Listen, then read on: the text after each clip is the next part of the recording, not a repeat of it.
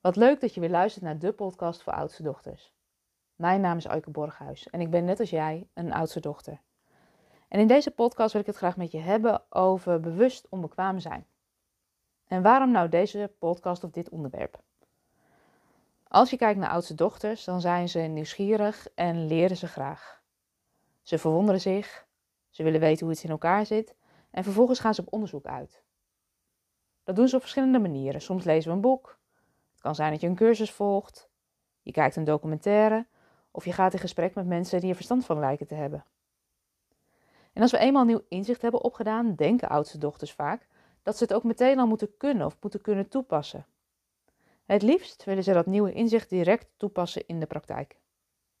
Om dan te ontdekken dat je bewustwording of een nieuw inzicht opdoen niet voldoende is om een vaardigheid ook echt onder de knie te krijgen.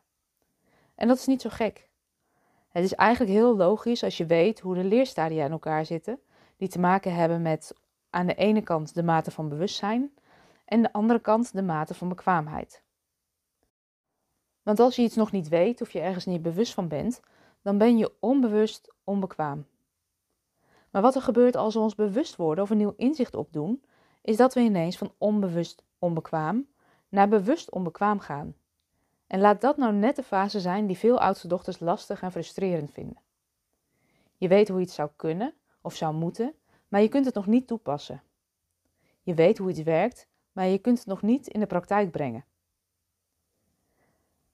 Het kan helpen om je bewust te zijn van dit kwadrant. En je kunt dit eigenlijk onderscheiden in vier verschillende kwadranten. En de eerste is dat je onbewust onbekwaam bent. Vervolgens word je bewust onbekwaam. Vervolgens word je bewust bekwaam. En vervolgens ben je onbewust bekwaam. En als je weet dat het leren van een vaardigheid via deze vier stadia loopt, dan neem ik je eens even mee in dit voorbeeld aan de hand van leren autorijden. En nou, ik weet niet hoe dat voor jou was, maar toen ik voor het eerst begon met uh, autorijlessen, toen dacht ik, oh, autorijden ziet er vanuit, vanaf de buitenkant best gemakkelijk uit. Je bent dan eigenlijk onbewust onbekwaam. Vervolgens ga je naar bewust onbekwaam. Als ik kijk naar mezelf, dan kan ik me mijn eerste autorijles nog levendig voor de geest halen. Ik ging zitten achter het stuur en ontdekte dat er veel meer komt kijken bij het autorijden dan alleen sturen. Je moet koppelen, je moet spiegelen, gas geven, schakelen, remmen, de verkeersregels kennen. En als je net achter het stuur gaat zitten, ontdek je dat je van onbewust onbekwaam bewust onbekwaam bent geworden. En dat is een ongemakkelijk stadium. Het kost veel bewuste aandacht en is tegelijkertijd ook het stadium waarin je het meeste leert. Vervolgens kom je met autorijden bijvoorbeeld in het bewust bekwaam stadium. Als je wat langer rijles hebt, dan bereik je het stadium van bewuste bekwaamheid. Het autorijden en alle handelingen die daarbij horen, gaan je steeds beter af. Het kost je nog steeds veel aandacht en soms kun je ineens vergeten hoe het ook alweer zat met koppelen en schakelen en kan je rijinstructeur ingrijpen als dat nodig is. Vervolgens word je onbewust bekwaam. Als je blijft oefenen, dan bereik je het stadium van onbewuste bekwaamheid. Vaak vindt dit stadium van autorijden pas plaats als je al een tijdje je rijbewijs hebt. Het autorijden gaat je steeds gemakkelijker af en je hoeft er bijna niet meer over na te denken.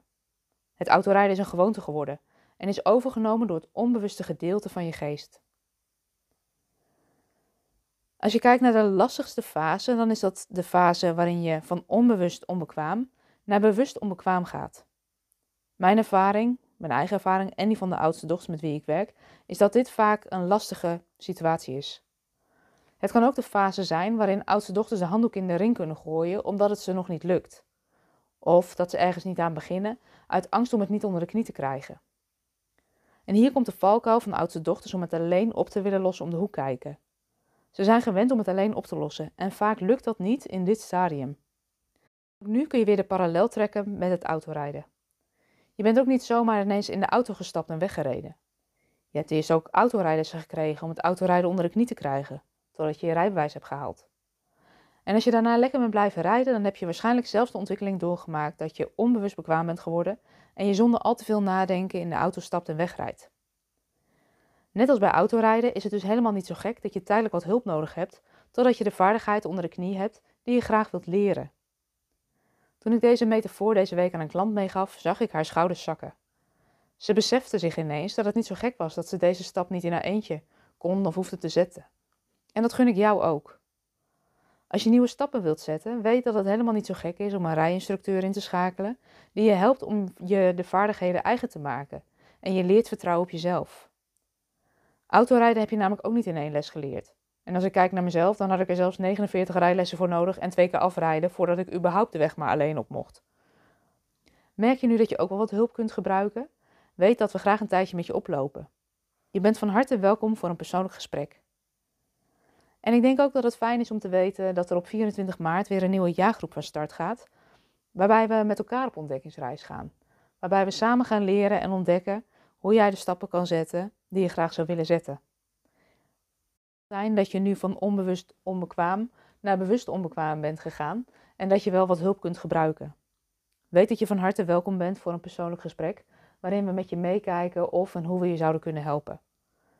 Mocht je dat willen, stuur dan even een mailtje naar info.oudstedochter.com en dan maken we een afspraak.